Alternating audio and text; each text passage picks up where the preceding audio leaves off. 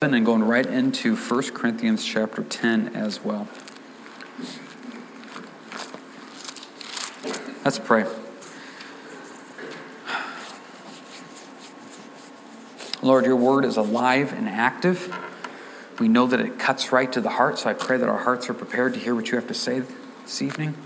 Um, Lord, open our eyes that we may see wondrous things from your law. Lord, help us to truly grasp this, understand this, and not only that, but then go apply it. Not only in here, but also in all the classrooms in the back. Back, you know, Lord, from the nursery all the way up to uh, the teen group there. Your blessing upon that as well. In your name, amen. Numbers 11. Book of Numbers takes quite a change now here, starting in chapter 11. We've talked about this little order before, and we're finally getting into that now. Chapters 1 through 10 was about them organizing themselves. So he spent a lot of time on where they camp, where they move, how to take care of the tabernacle, all this detail there in the first 10 chapters. Now in chapter 11, it begins much more of a narrative. And this goes on to chapter 25. So chapters 1 through 10 is they're organized. Chapters 11 through 25 is they're disorganized. And then back in chapter 26, now to the end of the book, they get reorganized. And this is kind of the theme of it. From 11 to 25, this is not good stuff going on here. There's going to be rebellion, rebellion against leadership, rebellion against the priesthood, rebellion about the food, rebellion about the land. They are going to complain again and again and again. In fact, complain or its variations is used nine different times over the next six chapters. Now, aren't you glad that complaining is not a sin? For some reason, we think that, and I don't know how we get around that one. Complaining is a sin. I don't know how many times I've heard as a pastor someone call me up and they'll say, Pastor, I don't mean to complain, but there's nothing you can say after that. If it's a complaint, don't say it. Well, I'm not trying to complain. I just, no. We have to realize complaining is a sin. Now, the problem is, how do you define complaining? It's hard. I know when I do it, but it's hard for me to define it. I know when in my heart it goes over from just stating facts to complaining. I know in my heart where it goes over from me replaying the story to now complaining. I know when I've crossed that line because the Holy Spirit convicts me and says, James, stop. When I hear it from other people, it's a little bit harder to discern because sometimes they're not complaining and it sounds like they are, and sometimes they are complaining and it sounds like they're just a really great person explaining a situation. But remember straightforwardly what Philippians 2:14 says, do all things without complaining. All means all. Our job, ministry, church, spouse, kids. Do all things without complaining. It just blows my mind when I hear people complain about things. I've heard spouses just complain about their other spouse. And I'm thinking it wasn't an arranged marriage. You chose that person. I hear the kids and I hear the parents complaining about the kids. I'm thinking you birthed them. Those are yours. I've even had bosses come up to me and complain about the employees they have. And I'm thinking, you hired them. We have this tendency as a society to always find something to complain about, and it's never, ever our fault. We're going to spend a chunk of time here at the beginning to understand the seriousness of this. Because if you don't get the serious of this idea of complaining, the rest of these chapters aren't going to make a lot of sense. And to be quite honest, God's going to come across as a pretty rough God. Take a look here at Numbers 11. We're going to go right into 1 Corinthians 10 then. Verse 1. Now, when the people complained, it displeased the Lord. For the Lord heard it, and his anger was aroused. So the fire of the Lord burned among them and consumed some in the outskirts of the camp. Boy, that would really limit complaining, wouldn't it? I mean, all of a sudden, your coworkers start complaining and they're just toasted. I mean, just like that. Church, people start complaining, just toasted.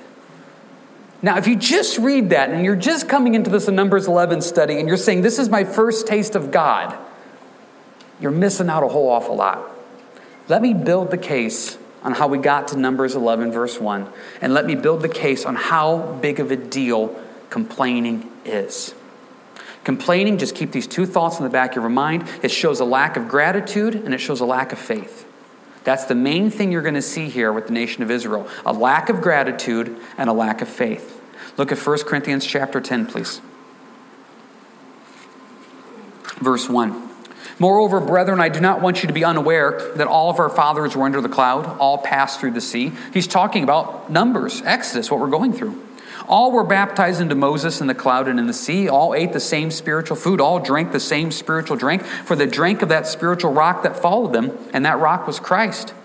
But with most of them, God was not well pleased, for their bodies were scattered in the wilderness. That's what we're getting to here now in the book of Numbers. Now, these things became our examples. Right there. If you ever wonder why we study the Old Testament, it's because of 1 Corinthians 10 6. These things became our examples. Some of it are an example of what to do, some of it is an example of what not to do. To the intent that we should not lust after evil things as they also lusted, and do not become idolaters as were some of them, as is written that people sat down to eat and drink and rose up to play, nor let us commit sexual immorality, as some of them did, and one day 23,000 fell, nor let us tempt Christ, as some of them also tempted and were destroyed by serpents, nor complain, as some of them also complained and were destroyed by the destroyer. Do you realize? Idolatry, verse 7. Sexual morality, verse 8. Testing God, verse 9, is put in the same breath as complaining, verse 10. If you would go before the body of Christ and say, hey, let's list the sins that are a really huge deal to the church, the body of Christ, would you say idolatry? Oh, yes, idolatry. Let's always keep our eyes on the Lord. What about sexual morality? Oh, my goodness, did you see what they showed on TV the other day? It is awful. It's horrible. I agree. What about complaining? Well, we really let that sin go. And the same breath as God right here idolatry, sexual morality, testing God, and complaining is all thrown in the same breath to show that the complaining is just as big as deal. Now, the problem is this you know people.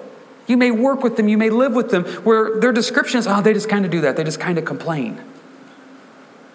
Guys, it's, it's a sin.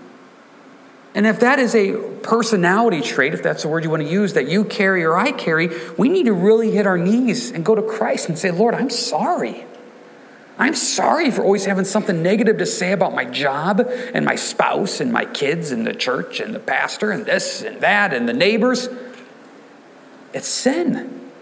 Verse 11. Now, all these things happened to them as examples, and they were written for our admonishment, upon whom the ends of the ages have come. Once again, this is an example. We need to learn from this. It is made very clear here in 1 Corinthians 10 that complaining was a problem. Philippians 2:14, complaining was a sin. What exactly were they doing that was so bad? Go with me now to uh, Psalm 78, please. Psalm 78. It's amazing how many psalms stop into this history of Israel. And it comes back to the same point again about them complaining. God hates complaining. Lack of faith, lack of gratitude of what God has done. Psalm 78. I, we're going to do two Psalms here Psalm 78 and Psalm 106. Time does not permit us to do the entire Psalm. I would encourage you to mark those down Psalm 78, Psalm 106. Go back this week and reread them entirely. You get a great snapshot of hundreds of years of history in Israel and nice, nice one condensed version. It's kind of like the Reader's Digest version of the history of Israel. Psalm 78, verse 11. They forgot his works and his wonders that he had shown them. They forgot him. Just keep that in the back of your mind. They forgot what God did. 12. Marvelous things he did in the sight of their fathers in the land of Egypt in the field of Zoan. He divided the sea and caused them to pass through. He made the waters stand up like a heap. In the daytime, he also led them with the cloud, and at all night with the light of fire. He split the rocks in the wilderness and gave them drink in the abundance like the depths.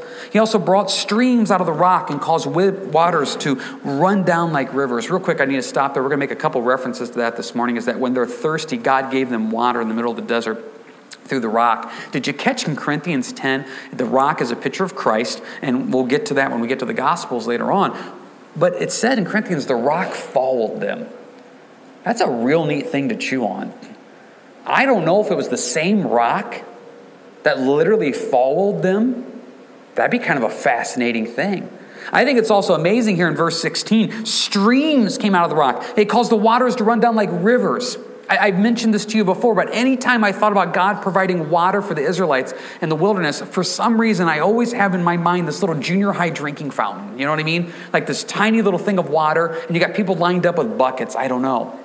You read this, and it looks like God is saying in the midst of this camp of two and a half million people, there's these little streams coming down, which makes a lot of sense. You would need a fresh supply of water all the time. You don't just want this one spot where everybody lines up and it looks like, wow, Lord, you just didn't provide water like you provided a whole irrigation system. And if that seems like that's almost unbelievable, just go back to Genesis 1 1. In the beginning, God created the heavens and the earth. This is not that big a deal to him. 17. But they sinned even more against him by rebelling against the Most High in the wilderness. They tested God in their heart. Look, look at their sin. They forgot his works. They rebelled against him. Now, 18, tested God in their heart by asking for the food of their fancy. They rebelled and they were testing God. Yes, they spoke against God. They said, Can God prepare a table in the wilderness?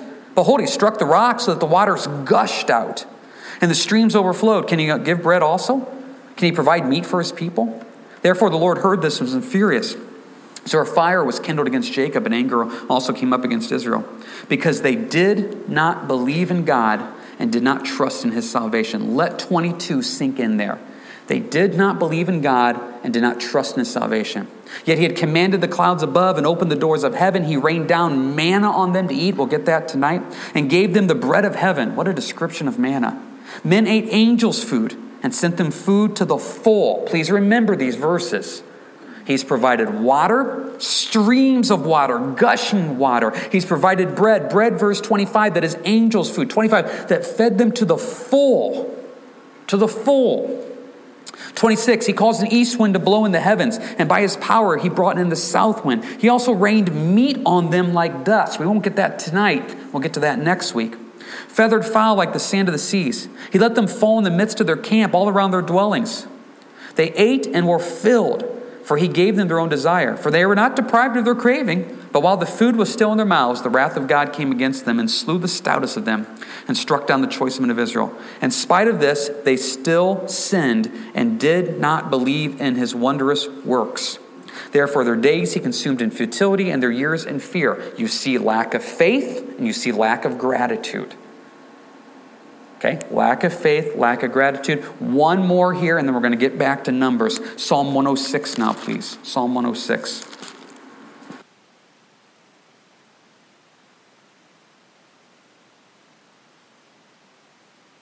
106.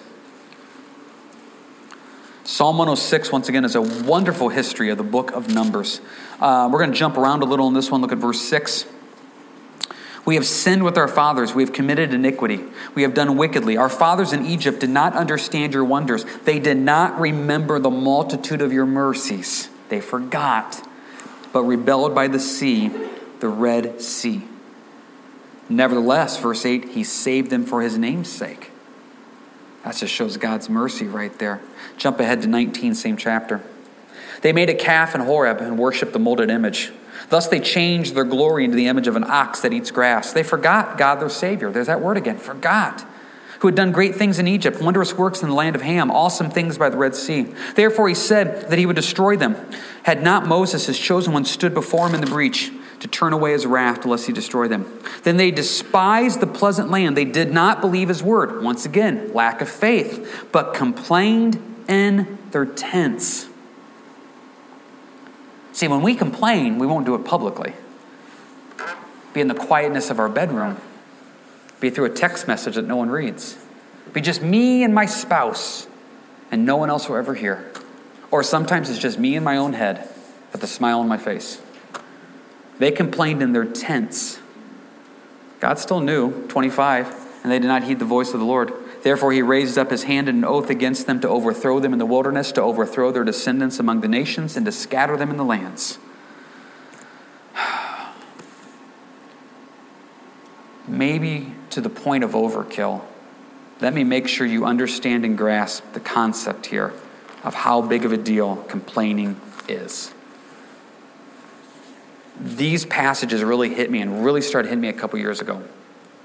And I reached the point of saying, Lord, I never want to forget what you've done. I, I never want to forget. I have these moments when I'm reading through my devotions and I go through a psalm every day. And if I get to one of those where it says, I will declare your marvelous works, I'll remember your marvelous works, I always stop and I, and I go back as far as I can to my mind. And I think, what was I doing last year at this time? What did you get me through? What did you get me through two years ago? Three, and, I, and I'll go back five, six years, and I can remember back in certain seasons, like in 2014, 2015, some of these things the church was going through, and it was the end of the world. I look back now, it's like, Lord, you got me through it. God got me through something a couple years ago that was just huge. And I, and I keep reading these verses, and I tell myself, never forget that, James. And it's like, how can you forget that? It's like, but that's what they did. This is the group that saw the Red Sea. They saw that. They saw the plagues. And they forgot. And when it says they forgot, it's like, oh, like we don't remember. No, they didn't let it impact them. And, and I don't want to get to that point where I, it's like, oh, yeah, Lord, I, I, I forgot you did that. It's a dangerous thing. And I also don't want to get to the point, if I truly believe in the sovereignty of God, if the day doesn't go the way I want the day to go, then why am I complaining? God's sovereign. I read one time at a pastor that this is what he likes to do. He gets up in the morning, spends a lot of time in prayer, seeking the Lord, and he gets out his list of what he feels is laid on his heart that he's supposed to do today, the people he's supposed to contact. And he takes that list, he prays over that list, and he crumples it up and throws it away. He says, God, you're sovereign.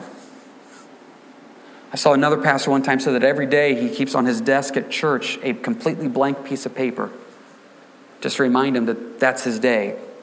It's whatever the Lord wants. We got to be careful about that because when do we complain? We complain when we have an agenda, when we have a plan, when there's something we want to do and it doesn't go the way we want.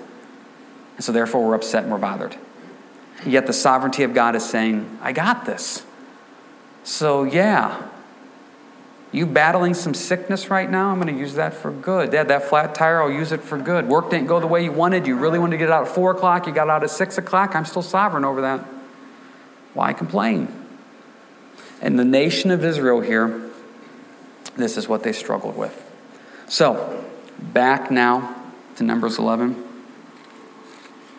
Keep your hand there in Numbers 11. I'm going to read one more time verse 1. Now, when the people complained, it displeased the Lord, for the Lord heard it, and his anger was aroused. So the fire of the Lord burned down among them and consumed some in the outskirts of the camp. Keep your hand here in Numbers 11. Jump back to Exodus 15 real quick.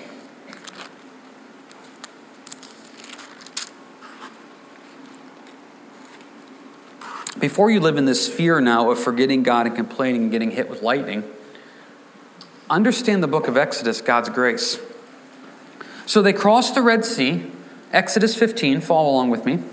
And verse 22, it says, Now Moses brought Israel from the Red Sea, then they went out into the wilderness of Shur, and they went three days in the wilderness and found no water. Now, when they came to Marah, they could not drink the waters of Marah, for they were bitter. Therefore, the name of it was called Marah. And the people complained against Moses, saying, What shall we drink? Okay, here we go, right? First judgment. So they cried out to the Lord, and the Lord showed him a tree. When he cast in the waters, the waters were made sweet. Then he made a statute and ordinance for them, and he, there he tested them. What? No judgment?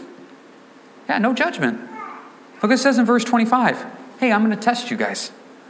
26. He said, If you diligently heed the voice of the Lord your God and do what is right in his sight, give ear to his commandments and keep all his statutes, I will put none of the diseases on you which I have brought on the Egyptians, for I am the Lord who heals, Jehovah Rapha.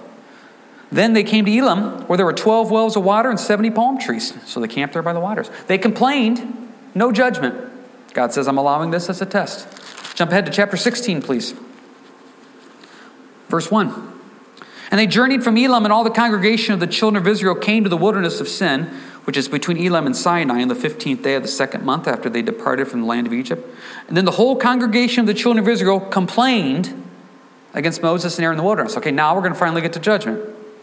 Three, and the children of Israel said to them, Oh, that we had died by the hand of the Lord in the land of Egypt, and we sat by the pots of the meat, and we ate bread to the full. Okay, they forgot they were slaves. For you have brought us out in the wilderness to kill the whole assembly with hunger. Then the Lord said to Moses, Behold, I will rain fire down. No, I will rain bread from heaven for you. And the people shall go out and gather a certain quota every day, and I may test them. Test again whether they'll walk in my law or not. So, no judgment. Two complaints, no judgment, two times the testing. And so now we get this amazing manna, which we're going to get into more in Numbers. Jump ahead to 11. And the Lord spoke to Moses, saying, I've heard the complaints of the children of Israel. Now we're going to get to judgment. Speak to them, saying, At twilight you shall eat meat, in the morning you shall be filled with bread.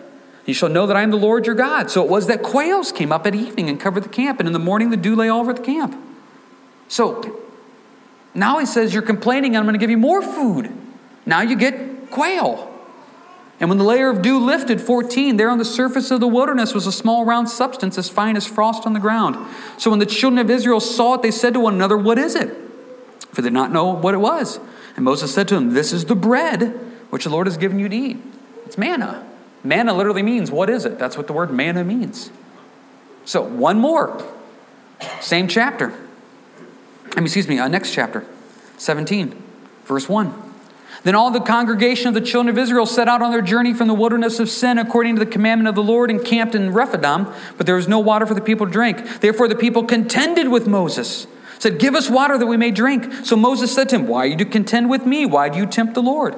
And the people thirsted there for water, and the people complained, number three, against Moses and said, Why is it you have brought us up out of Egypt to kill us and our children and our livestock with thirst? So Moses cried out to the Lord, saying, What shall I do with these people? They're almost ready to stone me. And the Lord said to Moses, Go on before the people, take with you some of the elders of Israel. Also take in your hand your rod, which you struck the river, and go. Behold, I will stand before you on the rock in Horeb, and you shall strike the rock, and water will come out of it, and the people may drink. And Moses did so in the sight of the elders of Israel. So he called the name of the place Massah and Meribah because of the contention of the children of Israel and because they tempted the Lord, saying, Is this the Lord, is the Lord among us or not? The reason I took you there and read all those verses is I wanted to show you the grace and mercy that God had through the entire book of Exodus.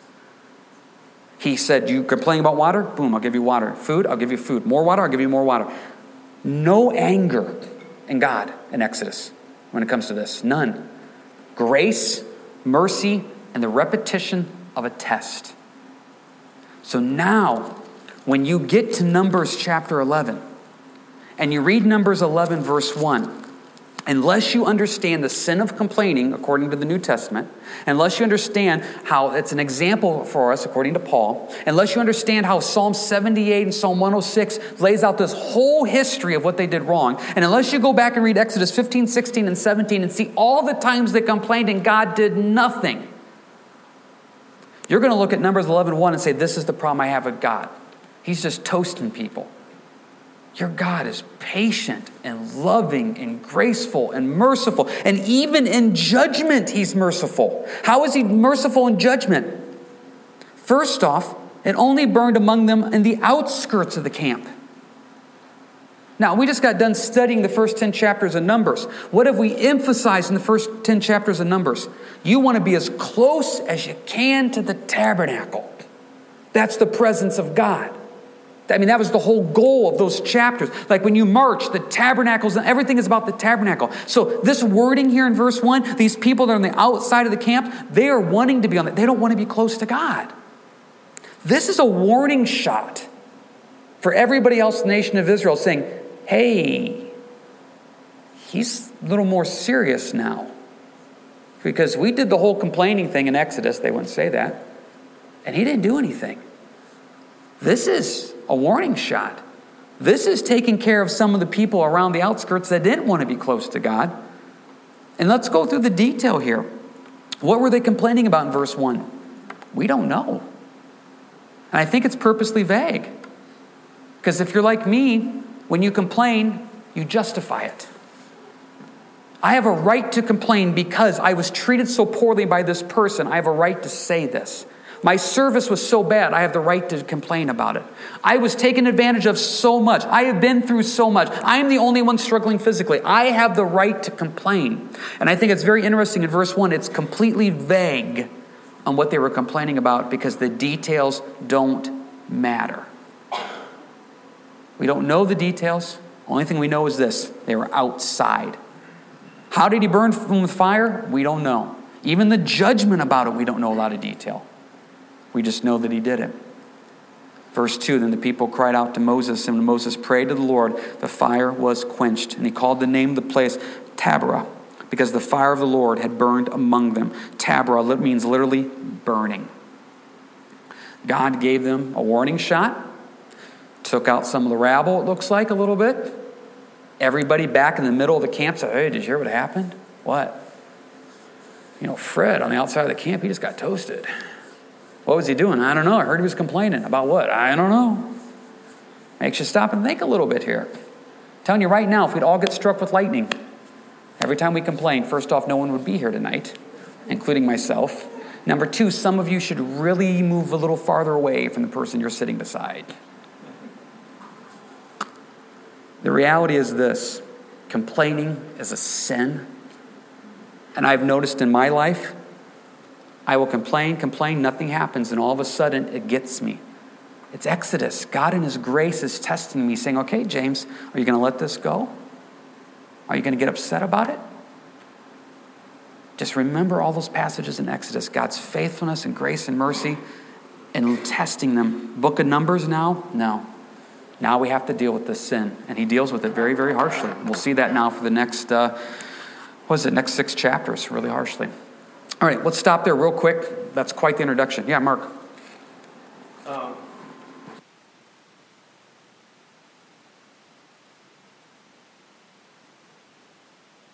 Exodus that God provided for the needs of the people, or the wants of the people. Um, could it have been that the tests were there was many who were only following after God because of what they wanted to get from it. It's quite possible because we're good. Because they really just love God.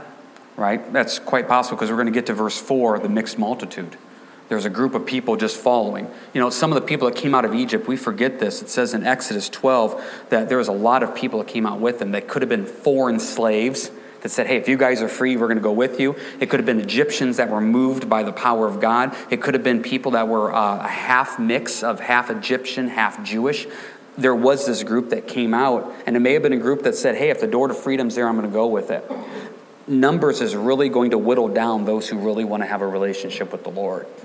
And to be quite honest, complaining reveals those who really stop and say, God, I just love you and trust you. And if you have allowed this into my life, then I accept it. But to complain about it shows, Lord, I'm not having the faith and the gratitude there. Yeah, John, you had a hand up.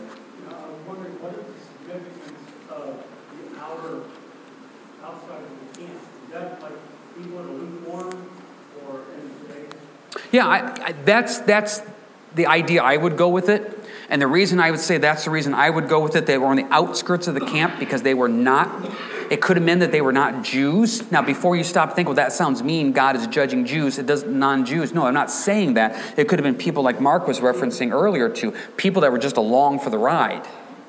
And so they were going to say, hey, you guys get this bread every morning? You guys have these waters flowing through? I'll ride along with you.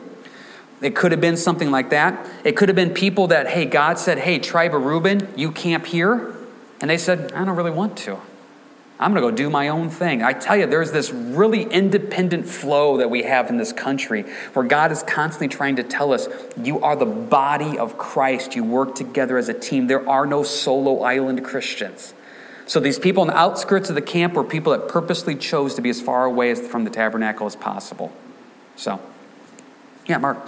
Yeah, wasn't there, there was an example in the New Testament too where after Jesus had fed, you know, the 5,000, 7,000, he confronted some of the people that were following him after one of those who told them that you follow me for basically the food that you can get. Yeah.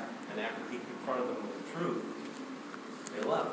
Yep, I believe that's uh, John 6. And he said to, you know, I'm the bread of life. And they said, this is a hard teaching. And many, it says, many disciples left. And then he goes up to his 12 and he says, Are you going to leave also? And Peter's got that great response of, You have the words of life. Where else are we going to go? You know, there always is a group. And, let me just read verse 4 because it takes us to the next one. Now, the mixed multitude who were among them yielded to intense craving. So the children of Israel also wept again, saying, Who will give us meat to eat? There is always going to be a mixed multitude in, in the church. There just always is. Think of all the parables that Jesus gave. You have the tares amongst the wheat. You have the fish and the dragnet. You have all these examples. You know, Paul comes right out in Corinthians and says, Judge nothing before the time. Because the reality is, we don't know one's heart. Now, then you can also go to Matthew chapter 7, where it says there's going to be good fruit and bad fruit, and we can see that. But the reality is, there's always going to be a mixed multitude. And I know as a pastor that I see people that come out here, and the reason they come out here is they just like the way it feels. They have acceptance. Um, they like the just the warmth of the body of Christ. They like the activities. Are they looking for a deep personal relationship with Jesus Christ? Probably not. You're hopeful that it spurs their heart to something deeper, but the reality is, I found a group that likes me. I found a group that accepted me. I remember years ago there was somebody started coming out, and the reason they started coming out, they were a friend of a friend of a friend, and they clicked. And as time went on, there really wasn't that relationship with the Lord. And I started thinking, you know, if the friend of the friend of the friend was Muslim, they would have become a Muslim probably. They would have become a Mormon. They would have whatever. They were just looking for acceptance. They're not really looking for the creator of the universe. So there always is going to be a mixed multitude that likes to hang out on the outskirts, just do their thing, but get all the blessing and benefits of being part of the body of Christ. And the reality, it's the mixed multitude, verse 4 that sometimes sneak in a little bit more and create some issues. And it's hard to discern that. Look at what they did. They came in in verse 4 and they yielded to intense craving. That's quite the phrase there yielded to intense craving, lusted, greedy. Who will give us meat to eat? We remember the fish which we ate freely in Egypt, the cucumbers, the melons, the leeks, the onions, and the garlic. I don't know about the last two things there, but, but now our whole being is dried up. There's nothing at all except this manna before our eyes. Ah, oh, wow. Let's finish with these points. Careful of your memories of Egypt. Remember how great Egypt was? Oh, I remember Egypt. Remember that? The cucumbers? I remember that. The melons? Yeah. The, oh, man, that was great. Remember the beatings? Remember them trying to kill our little boys? Remember the forced, hey, taking away the straw and still keeping the same quota of bricks? Do you remember being a slave? Nah, but do you remember the cucumbers? As we get farther away from Egypt, I'm using Egypt as a, a picture of the world, we have a tendency in our mind to remember how great the world was. Be careful. That's what Satan does. Satan goes in. I mean, just go back to Genesis chapter 3 when he tells Eve, Did God really say?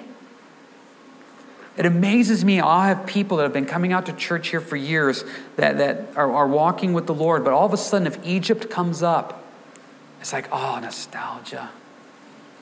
Oh, man, I remember I used to go to the bars Friday nights. Oh, man, that was fun. Oh, sin was fun. But it's just a tainted picture because that's what Satan does. And we got to be careful of that lusting over Egypt. You know, it says in Psalms how it's better to be a gatekeeper in heaven. Do you want the feast in hell or the cup of water in heaven? What you're going to get for all of eternity just completely, utterly dwarfs what this world could offer. And this is part of the problem that Christianity has. Because when I go witness to someone, what I'm only offering them is this your sins can be forgiven through Jesus Christ with an inheritance in heaven. What about the here and now? Well, I can give you a peace that surpasses all understanding. I can give you, but the reality is you're living for eternity. I'm telling you right now, the world can outfund Christianity any moment of the day in here in this, in this world. Even Hebrews talks about the passing pleasures of sin. And I know that bothers some people, but the reality is the world can throw so much fun. And church does itself a problem when it tries to outfund the world. That's not our calling. It is 10 till 8 on a February cold evening with sickness going around the community. My goal tonight was not to say, hey, I hope you guys have the most fun possible. Let's make balloon animals. No, that's not my goal. My goal is to say we're going to teach in Numbers 11 about not complaining because it's a sin. You can't outfund the world, and it's not my job to try to outfund the world because really that fun of the world comes back like a snake and it bites. I remember Greg Laurie saying one time one of Satan's greatest ploys is to give you a free sample hoping you come back for more. Just be careful of remembering the world. Just be careful remembering your past. Be careful sitting there daydreaming about what it used to be like.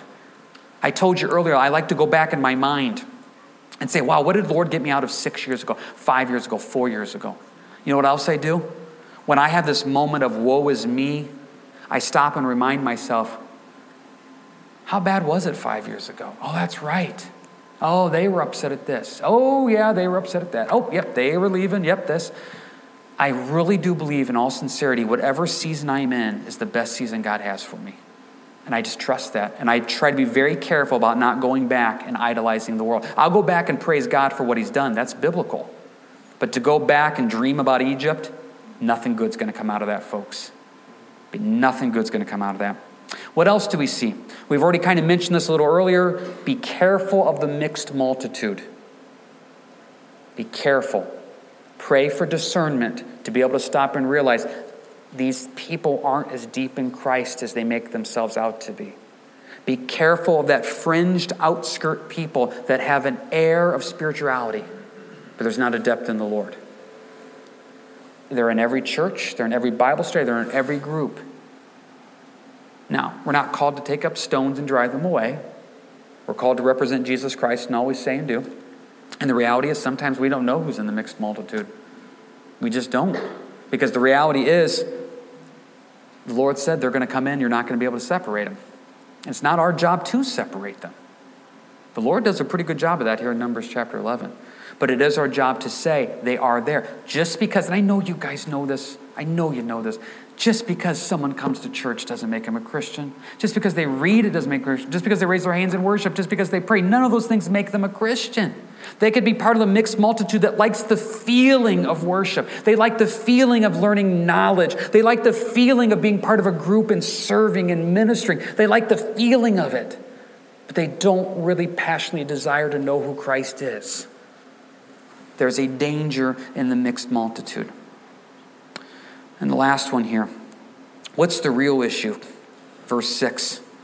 Now our whole being is dried up. There's nothing at all except this manna before our eyes. The real issue is discontentment. Same chapter, jump ahead to uh, verse 20. But for a whole month until it comes out of your nostrils, we'll get to this next week. We're talking about the quail now. It becomes loathsome to you because you have despised the Lord who is among you. See, the real issue is they're despising the Lord, they're rejecting the Lord. I'm just going to throw this out here. I'm willing to bet when you're complaining about something, what you're really complaining about is probably much deeper than what you're just verbally saying. Dawn is so good at that at home for me. If I come home and I get upset over something little, she's like, What's really going on? Because you're not really getting upset over that. And she is right. I, I was about to say 99 times out of 100. I think she's right 100 times out of 100. I'm willing to bet that if you're really complaining about something, it's probably a much deeper spiritual issue than what you're saying. And you may stop here and say, No, it's not. I'm just really frustrated at work. Ah, it's deeper. I'm just really frustrated in my marriage right now. It's, it, no, it's probably deeper. Because they're saying it's about manna.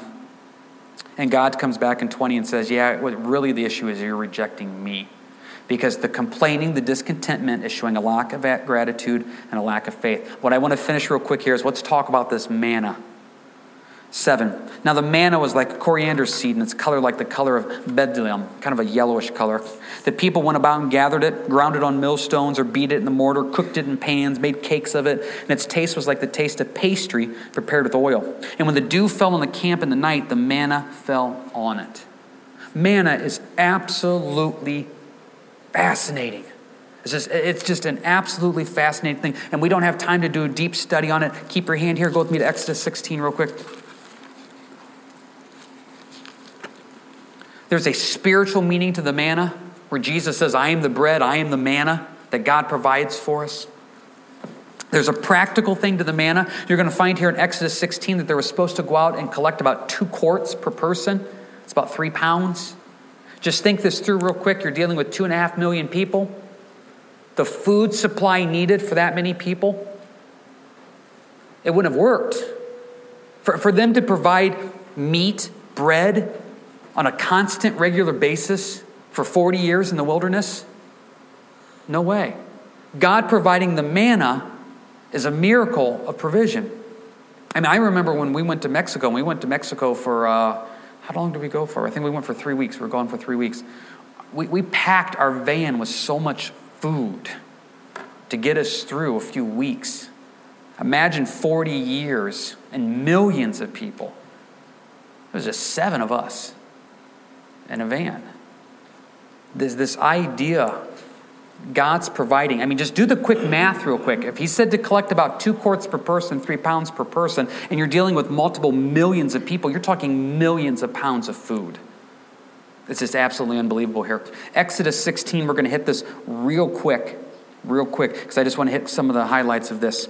Uh, verse 4 The Lord said to Moses, Behold, I will rain bread from heaven for you, and the people shall go out and gather a certain quota every day, that I may test them. Remember, there's that idea again. This is a test. Will they have faith?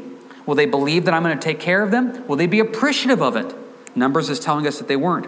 Whether they're walking my wall or not. Five, and it shall be on the sixth day that they shall prepare what they bring in, and shall be twice as much as they gather daily. See, we're back to this testing, this faith thing. Because there's these, those little rules with it that they need to follow. Note, it will take care of all their needs. Verse 12. I've heard the complaints of the children of Israel. Speak to them, and at twilight you shall eat meat, in the morning you shall be filled with bread. This is filling. This is a miraculous food from heaven. It is going to be filling. I remember David Guzik teaching about this one time, and he says, Guys, did you read the description? The Bible says it tastes like pastry. Every morning there's donuts just out there for you. Donuts that are nutritious. Just think that through for a second. 40 years of donuts that are nutritious. And what can you do with it? Whatever you want. We read in Numbers you want to bake it? Bake it. You want to fry it? Fry it. You want to ground it up? Ground it up. This is the most amazing food. It is filling. It tastes good. You do no work for it. You just go out and gather it every day. There's no grocery shopping. You don't have to worry about carrying pounds of food with you wherever you go. God says it's a test, though, because you have to trust me that's going to be there every single morning. And there's a couple other little things there that we need to make sure that they are uh, being tested on as well, too. Uh, pick it up here a little bit. Uh, 17, same chapter. Then the children of Israel did so and gathered some more, some less. And when they measured it by omers, he who gathered much had nothing left over, and he who gathered little had no lack. Every man had gathered according to each one's need. They all had it taken care of. Moses said, And let no one leave any of it till morning. Now, notwithstanding, they did not heed Moses. Some of them left part of it till morning, and it bred worms and stank and Moses was angry with them. It's a test. You, you know, out of two and a half million people, there's going to be one person that says, I don't know if it's going to be there tomorrow. Honey, just keep a little bit back. No, faith, trust it's going to be there. 21. So they gathered it every morning, and every man according to his need. And when the sun became hot and melted, diligence now. You got to get up in the morning and get it. God does not reward laziness. Read the book of Proverbs. So if you decide to sleep in and you're going to go gather your man at 1 o'clock in the afternoon, you're going hungry that day. So there's the faith that it's going to be there in the morning. There's the diligence of getting up to gather it. And then, 23, then he said to them, This is what the Lord has said. Tomorrow is a Sabbath rest, a holy Sabbath to the Lord. Bake what you will bake today, boil what you will boil, and lay up for yourselves all that remains to be kept until morning. So they laid it up till morning as Moses commanded. And it did not stink, nor were there any worms in it. Then Moses said, Eat that today, for today is a Sabbath to the Lord. Today you will not find it in the field. Six days you shall gather it, but on the seventh day, of the Sabbath, there will be none. Now it happened that some of the people went out on the seventh day to gather, but they found none. And the Lord said to Moses, How long do you refuse to keep my commandments and my laws? See, for the Lord has given you the Sabbath, therefore he gives you on the sixth day bread for two days. Let every man remain in his place, let no man go out of his place on the seventh day. See, it's a test the faith that will be there the next day. The faith that on the day before the Sabbath you gather twice much and it won't stink. The diligence to go out and say, I'm going to gather it in the morning. The faith that it's going to be there. We know that it's lasted for all the years, 25, excuse me, 35, same chapter. And the children of Israel ate manna 40 years. Joshua 5 12 is when they stopped until they came to an inhabited land. They ate manna until they came to the border of the land of Canaan. Now I hope you see why, and I know we're late here. Why is God starting to judge? Because he says, I've tested you guys. I've given you opportunities to trust me, to remember me, to realize that be appreciative, have faith. And you guys keep failing the test, and it's time now for judgment to come. If you just jump into Numbers 11, God sure looks harsh. See the full picture of how we got to this point.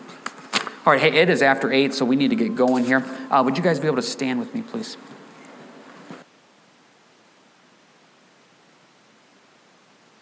Lord, help us to walk in faith that you will provide. Help us to walk in the diligence you give us. Lord, help us to walk in a contentment. Lord, help us to let go of all complaining, to be thankful and have gratitude for what you've done. Help us, Lord, to be careful of that mixed multitude. Lord, if we're part of the mixed multitude, show us. Lord, we just want to love you and serve you. Thank you for being a good, gracious God you are in your name. Amen. You guys have a good week and God bless.